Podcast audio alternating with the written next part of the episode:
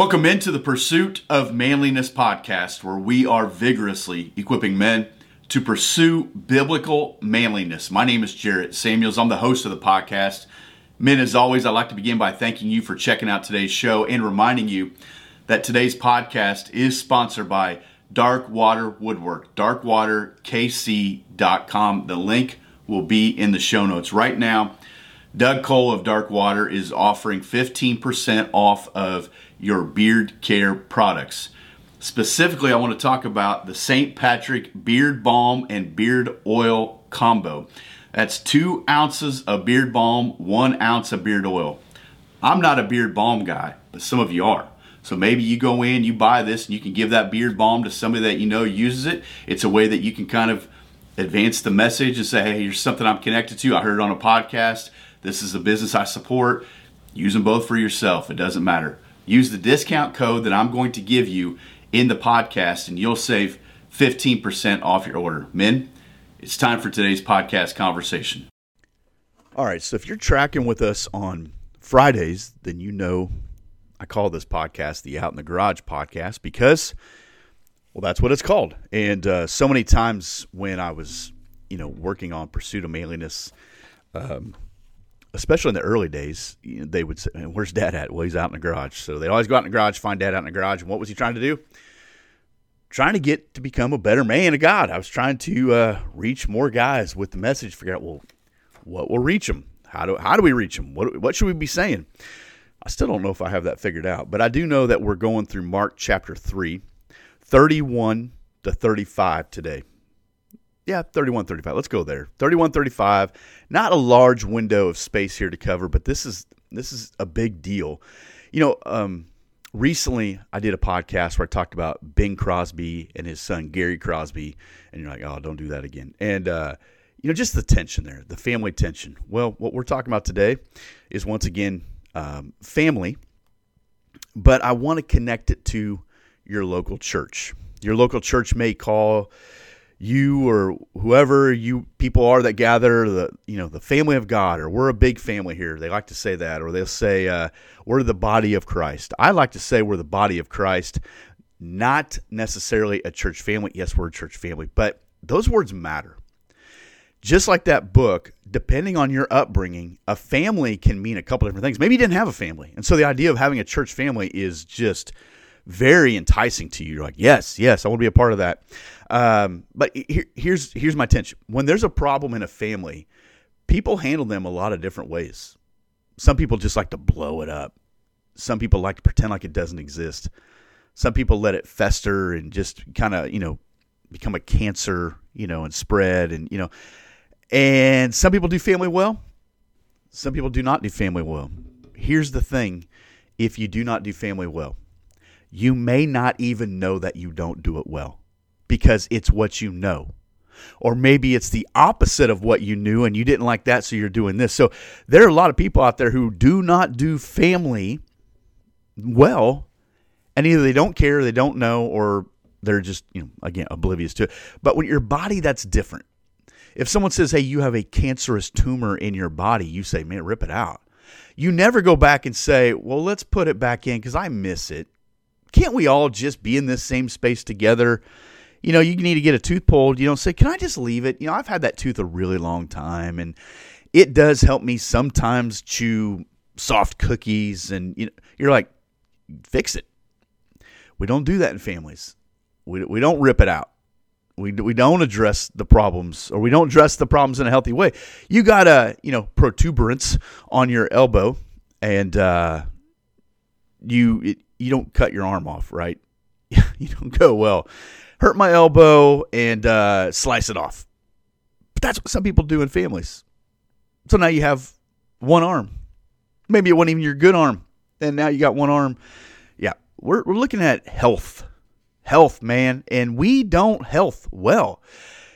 Again, it, it might, it, you need to at least evaluate what does my upbringing, what, what how does it impact where I'm at right now? because you need to. And, and what if what I'm doing isn't working? Am I willing to change it? And listen, if you change it, and you are connected to a family, specifically people who live outside your house, And it goes against the code, like mafia style. It goes against the family. We always do this, and now you're doing this. There, there will be repercussions, but you got to believe it's worth it. I got to believe what happens in my address is more important than what's happening in other addresses, um, because I, I have to I have to lead this house, and I don't always get it right. Didn't get it right real well this morning either, but we will try again if the Lord allows. So uh, Mark 3, 31 to 35. And his mother and his brothers came and standing outside, they sent to him and called him. this is Jesus' mother and brothers, and a crowd was sitting around him, and they said to him, Hey man, your mom and your brothers are outside seeking you. I, I added that part. And he answered them, Who are my mother and my brothers? Now, if they thought he was crazy before, this isn't helping. Hey, your mom and brothers are outside. Who are my mother and brothers? He says, and looking about, no, he didn't say that. Uh, Mark says this, and looking about those who sat around him, he said, Here are my mother and my brothers. Now that's an exclamation point. I'm not really an exclamation point guy. I don't know if I exclaim very often, but uh, he did. For whoever does the will of God, he is my brother and sister and mother. So who's in? Some people believe everybody's in. Aren't we all children of God? No. No, in Christ you are. Just to be born, just to live in America, just have people who love you. No. Uh, you you can say that and and you can even exclaim that but you won't find that print. You're, you're, you're a child of God when you are in Christ Jesus. That's the key component there. You're created in God's image 100%. Aren't we all created in God's image? Absolutely. Are we all children of God? No. In Christ, yes. Keith DeRose lays out this affirmation. He says universalism refers to the position that eventually all human beings will be saved and will enjoy the everlasting life with Christ. In short, it's the position that every human being will eventually at least make it to the party. They're in a better place. Based on what rules? Based on your understanding of this better place, how does it work? How does that function? So at this point, they've accused Jesus of being deranged, and uh, you know maybe he's uh, forced confinement here. Get him outside. We want to talk to him. Uh, Jesus says he will, you know, but this is the priority right now. He's explaining who's his family and who's not his family, who's in, who's out, right? And uh, this is hard because family is sensitive and family is sticky. Some of you guys know, some of you are oblivious, but family is very sticky. A lot of them are dysfunctional. A lot of them are unhealthy. a lot of them, if we're really going to be honest, have sinful ten- tendencies. It's manipulation. There's conditions put on the relationship. There's forceful gatherings. There's assumed positions of you will do this, you won't do that. Like it's unhealthy. And you know it. But you're not sure what to do about it.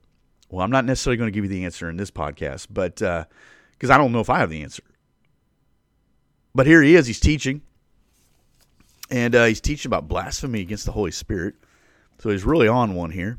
Got a big crowd following him. If you go back to uh, Mark 3, he's got the man with the withered hand. He's healed him. He's got the apostles there. He's teaching on some heavy truths. And by the way, hey, could you just tell him we're outside? We'd like to talk with him. Now, we know from, I believe it's Matthew 13, Jesus had uh, at least four brothers. We have James, Joseph, Simon, and Judas. Um, and then he had at least a couple sisters. That's Matthew 13, 55 and 56. And I don't know how many are exactly outside. They're standing outside, Jesus on the inside. There's some symbolism here. They called him, the crowd said, Hey, they want to talk to you, right? Jesus said, Well, then who are my mother and brothers? Now, that, in that culture, you think you couldn't say that in your day. You're like, Man, my family, they couldn't handle that boy, they don't handle if I don't show up to dinner on time. They don't handle if I don't return a phone call. They don't handle it well if I. I know. Imagine in this culture. Whew. It would have took about 0.8 seconds for that that statement to get outside and everybody to give you know Jesus, the stink eye. I can't believe he said that. People were saying, wait till I get home and tell my wife what he just said. Here's what he's saying He makes it clear that no physical or family connection is ultimately necessary to be in God's family. We are adopted. We are all adopted into his family. There's no racial, no cultural background that is ultimately essential. When you're a member of the family of God, you are part of the most important family. Again, don't try that at Thanksgiving. The family of God is a spiritual reality, it's not a physical one. And so, again, that's why I talk about we're the body of Christ more than the family of God, even though we are the family of God, because people's mental connotations can go a lot of different places this this this body of Christ, this family of God, you got tax collectors and thieves and murderers and zealots, all that, but they didn't stay that way. You say, boy, we put out a sign out front, let everybody know that everybody is welcome. Does everybody know that they need forgiveness for their sins? Does everybody know there was a man named Jesus who died on the cross for the penalty of their sin so they cannot continue to remain and live in their sin so that they can walk in a new life? Does everybody know that? Or does everybody know we got a chair for you? Well, that's different. Then you, you kind of have a restaurant. A restaurant's like, no, everyone can come in. We got a seat. The body of Christ is different. You wouldn't just let anything be in your body. You wouldn't do that. Hey, what is this? Uh, it might be water, might be uh, rubbing alcohol. I'm not really sure. I'll just take a big swig and find out. You don't do that. we we sh- we should have a filter too to who's a part, who's a member who's involved, who's serving, who's who's leading in the body of Christ. Because this stuff really matters. So all these people are around, and Jesus looked around and said, Here are my mother and here are my brothers. Being a part of the family God is more than just finding Jesus interesting or finding a group of people that you think are pretty nice or put on good potlucks or who are willing to watch your kid for an hour and a half on Sunday or who make great coffee so you can sit and sip it while this guy kind of entertains you for a period of time on fresh topics every four weeks. It's much bigger than that. In verse 34, you have a whole bunch of people who are attracted to Jesus. They love miracles. They love the exorcisms. They love the show. They're trying to get as close to him as possible. And so you have a bunch of people who are around. They love listening to Jesus talk. And uh, they have to realize that uh, it, with that statement, just being in present doesn't matter. It's about the body of Christ. This is what he says at the communion. It's my the blood, it's my body. The body is the ultimate sacrifice on the cross for our sins. The body is what represents life, right?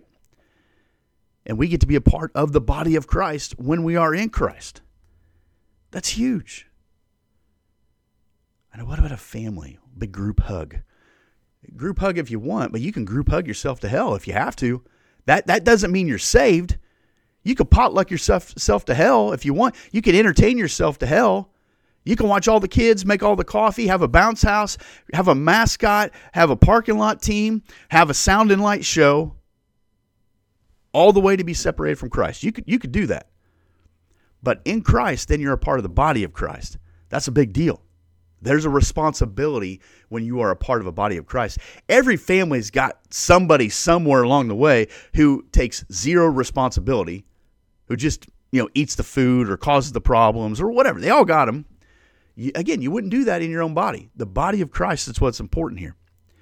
And while we're there, that's your discount code. Put that in there. Save 15%. Body of Christ. So who's in the room? We got 12 disciples. Judas is there, of course. We got the scribes from Jerusalem. I mean, a whole batch. Just like your weekend service. You got people who believe, you got people who are cynical, you got people who are just there because they, they, were told they get a free turkey sandwich afterwards from grandma or whatever. You got people there because it's a holiday and they said, I got to wear pastel colors because uh, it's Easter and then we're going to have a little egg hunt afterwards and then we're going to watch the Masters and then we're going to. Uh, people missing it, missing it. They're in the room, but they're missing it. Different reasons, different agendas. John chapter 2, 23 to 25 says now when he was in Jerusalem at the Passover feast, many believed in his name when they saw the signs he was doing. They're like, yep, yep, we're in.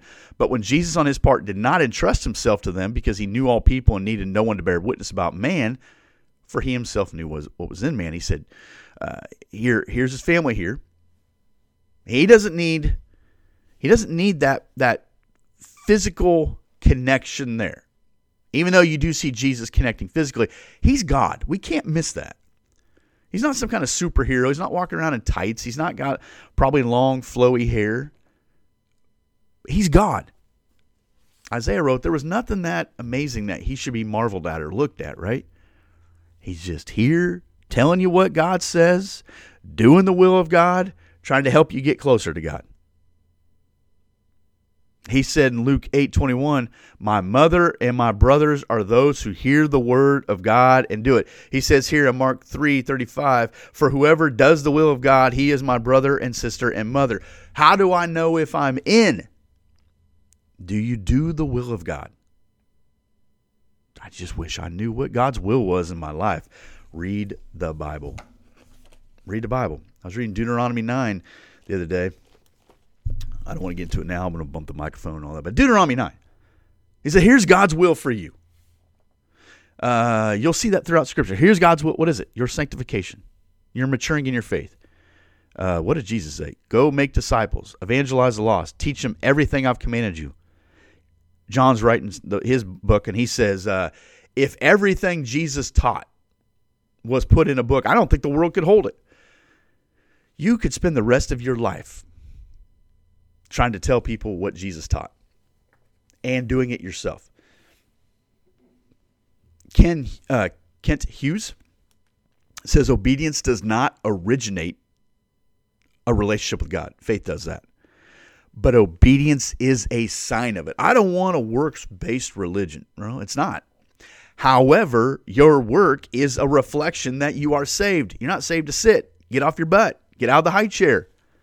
I just like to show up with my coffee and see if you got anything interesting to say, and then I'll waddle back out to my car, or I'll go to the grocery store pick up some food, or I'll go run some errands today, or may go fish, or that's that's not the Christian life. That that's something that you might have bought into, and that's why I go back to the family thing, which I hesitate with that because depending on your experience with family, you can have some really bizarre ideas of what a family is and how they are supposed to function. And as much as you can say, well, I'm never going to do that again, you will still find times when you see those habits creeping in. And you got to catch yourself. Do you live every day as if you are a part of the body of Christ? You're accepted, you're loved. My kids should not obey to be accepted and loved. There are times they obey because they're like, man, dad's on one today. He's upset about this, and I left my socks laying around and cups and forks and whatever. That's different. That's a little, we don't live like that. They're loved because they're, they're part of this house, part of this family. And again, depending on your experience with church, depending on your experience with family, you could have a pretty twisted view of this. And all I can say is, I'm sorry. I know for me, I've probably been that guy for some people who've given them a twisted view of church or of Christ. I, I not didn't intend to try to undo that. Try to have that less. Try to have that happen less than more. But uh, again, just want you to consider that the body of Christ. How is the body of Christ most realized in your local church? It is. And you don't have to like it, and you can avoid it, and you can disagree with me. But when you get into the Bible, particularly the New Testament, you see the local church. How do you read Paul's letters and not get anything about a local church? And then you, in your mindset, you say, but I don't really think I need that. I, I, I kind of got a problem with the church. I kind of have a an issue with this or that. I, I would tell you, as I told this old boy a long time ago, you're on borrowed time. I mean, we all are. I was watching this thing a while back, and a guy was talking about having a problem with his wife, and they were fighting. And he was telling a guy at work, and he says, "I think when I go home, I'm going to uh, apologize to her." And uh, the guy said, "Well, who told you?" He said, "What do you mean?" He said, "Well, who t- who told you?" And he's like, "What do you mean? Who told me? Nobody nobody told me. It's just just my plan. It's just what I'm going to do." He said, "No, who told you that you're going to make it home to apologize to her?" And his point was, "Do it now." Do it now. I always think I have more time. Do it now.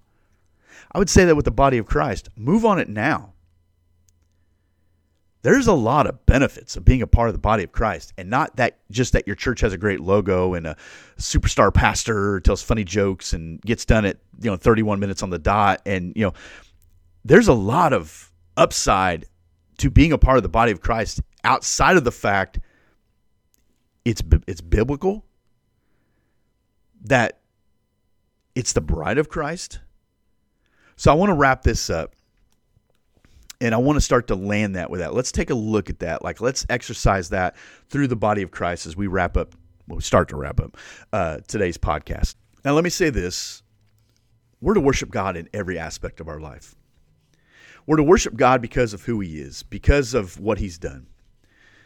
You, you could sit just on our Father who art in heaven, just that part of the Lord's Prayer, and you could just kind of work that into your day today as you drive, as you eat, as you work, walk, whatever, and just marinate on that and just be marvel at the glory of God. The fact that you get to call him Father, the fact that he is in heaven and his name is hallowed, and that he even allows us to know him or to have this book or, or to be a part of his church, to exercise our gifts and abilities and talents through the local body of Christ. As a church family, we have we have a couple responsibilities that we need to make sure we get. We get this in the church. One is to preach the gospel, and two is to model Christian living. You say, I can do that in my own life, Jarrett. Are you? Because you're going to, if you're in a Bible believing church, you're going to preach the gospel every single weekend and you're going to model Christian living because you're made up of all these different families who come together and make the body of Christ. And we all are quirky and we're all different. We're all weird. You're not going to find a church that doesn't have some weirdness to it. And if you do think you found a church that has some weirdness, that does not have weirdness to it, you might be that guy. But through the church, through the being a member of a church, being committed to a church where a church can actually count on you as well, we understand one, we get to assure ourselves I don't join a church to be saved, but you may want to join a church to help you continue to work out your salvation because your pastor's not going to tell you everything you want to hear. Your small group will not always be on the topics that are just so fitting for your season of life. Jesus said in John 14, 21, Whoever has my commandments and keeps them, he it is who loves me. And he who loves me will be loved by my Father, and I will love him and manifest myself to him. It's easy to fool ourselves that we are doing the Christian living because we made a one-time tearful decision. We filled out a card and checked checked a box and raised our hand or whatever.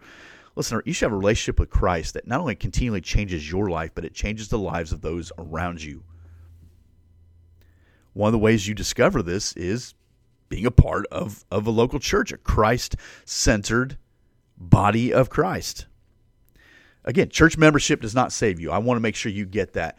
But it is a reflection of salvation remaining connected.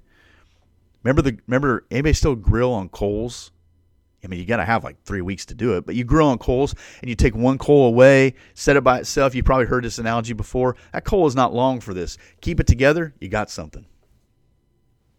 Second thing we do is we evangelize the lost world. When I talk to people and say, Why do you not make disciples? Why do you not evangelize the lost? And I'm not coming at them like that, okay? Please hear this. But when we had this conversation, we just did a summer series at the church where I'm at, and I was asking questions, and people basically told me I don't feel like I know enough. You know, I, I get nervous. I, you know, all the things, all the things you already know. Yeah, well, partner up. Jesus went two by two. Jesus took two of his disciples and said, Okay, go over there, tell them about the kingdom of God. Go over there and tell them what the Lord has done. Tell them that uh, uh, the time of refreshing is at hand.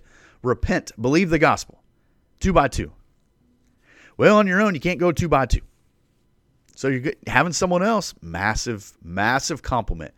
But you have to want to do it. A lot of young people sitting in churches who have no intent to ever disciple somebody or evangelize the lost. I talk about I want to be a church that sends people out. You left our church, you moved to Zimbabwe. I don't know. You moved to Scotland. That would be great. I'd love to visit you. You go somewhere and you you plant a church or you evangelize the lost or you do whatever. And I could tell by the looks on people's faces, they're like, I'm not doing that. I'm not budging. I'm not selling my house. I'm not quitting my job. I'm not going to move. You know, the funny thing is, that was me 20 years ago when I would hear people talk about that. I'm like, I'm not doing that. now look at me. I live in a city. Number three, we expose false gospels. Well, iron sharpens iron. Iron's going to have to be around iron to get sharpened. You grow together, you create a healthy, maturing body of Christ that's able to discern false gospels. Some guy comes into your men's breakfast, starts spouting off some kind of weirdo hippie voodoo stuff. You're like, get out, get out. You're gone. Now there's an exclamation point. Get out. Yeah, well, you can do that when you know what the gospel is, and you do that better collectively. Number four, you edify the church. Again, if the church is the bride of Christ, which scripture says it is, we should build her up. We should compliment her. I don't know how you treat your bride, but God cares. I don't know if you have a bride, but if you want one, you might pray for her because God cares. He cares about his church. It's his it's the bride. Don't disrespect the bride. You ever been to a wedding and disrespected the bride? You ever seen someone wear white to a wedding? You want to get shunned by the mother of the bride? Wear white. Don't you do that. That's weird. But, you know, ladies, they could do that. You know, that's bad. You don't wear black to a wedding either, do you? This is Johnny Cash's wedding. You don't wear black to a wedding. You you wear, you know, I'm not talking about what you wear to church, so please don't misunderstand me. My point is you wouldn't disrespect the bride at a local wedding. You shouldn't disrespect the church. It's the bride of Christ. And number five, we glorify God. We glorify God. Don't miss what Jesus said here. Whoever does the will of God, are you doing the will of God? Well, that's where Paul writes that we are going to work out our salvation with fear and trembling. Yeah, yeah, yeah, yeah. No, he's serious. Work it out. The best place to work it out is within the body of Christ. You're not going to work it out on your own. I know, I've heard it, and I've even tried to convince myself of it. Man, I can be in a fishing boat, I can be in a deer blind, I can sit on the beach and have an incredible God moment. I th- I, I'm a mountain guy, but I'm telling you what, there's something when I go to the beach that I feel incredibly small. And I just think, man, God, I can't believe you even let us experience this. When I go to the mountains, I feel like this spiritual reset. And I just I say all the time, God does this every day. And you hear, you know, nature and you hear all the things move and everything sounds big and it's a squirrel and that's that is a very um, powerful moment. You know what I'm saying? Like some of you guys know what I'm talking about. It's not the body of Christ. It's not the body of Christ. And as good as that is, that's two sides of the same coin. We have the individual walk with Christ. And then you have the collective community we should be a part of. But doggone, that collective community drives me crazy.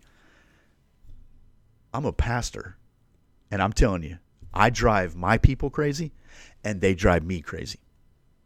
It's it's human nature. Where you work, if you're the boss, you drive them crazy. They, they won't say it because you're the boss, but I don't know if crazy is the right word. But uh, you know, your name's been brought up a couple times. It's it's inevitable. The same way you feel when you walk out of their office or had a meeting, went, "What are we doing?" They they feel the same way. That's that's the beauty of the church. All that together, and in Christ, God does an incredible thing to a lost world. We get to be a reflection of His salvation, just like Israel was supposed to be in the Old Testament. Be the light. Be the light. I don't know if we'll be the light. And what we do in our churches, too often, not all of them, but too often, is we try to be cool. I don't think God's interested in cool. And I'm pretty sure a world that already thinks we're deranged isn't going to be won by our coolness. Have you ever tried to be cool? Like in junior high, there were some attempts on my part to be cool. Man, it's awkward, uncomfortable. And what you do is you sometimes end up becoming something that you're really not. I would rather try to be genuine to the best of my ability. I would try rather try to be real because you could sustain real. That's what the church should be. It should be genuine, should be real, should be Christ centered. There's two things we say all the time where I serve. Number one, if you're here, you don't believe in Christ, you don't believe in the Bible, you don't believe in God, all that. I mean, I understand that. I want you to get two things. Number one, I want you to understand without question, we believe that this book is true. No question. Number two, we believe Jesus is alive. If you get nothing else out of this day, that's the two things I want you to grab. What you do with that, hey, that's your call. But we believe the book is true. We're going to read it. We're going to teach. We're going to talk about it. And number two, we believe Jesus is alive, and we think you should as well. So, man, appreciate you listening. Appreciate you guys who watch, subscribe, share the show. Um, man, I just hope you're connected to a body of Christ. And when you get there, and don't sit, do something with it. Do something with it. They need you, man. Let's keep pursuing biblical manliness.